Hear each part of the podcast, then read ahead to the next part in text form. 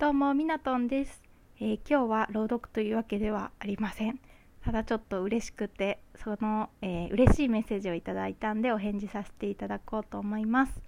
えー、ゆきまるさんから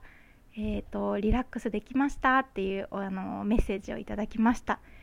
え、ー、とゆきまるさん本当にメッセージありがとうございます。すごくすごく嬉しかったです。そして今も嬉しいです、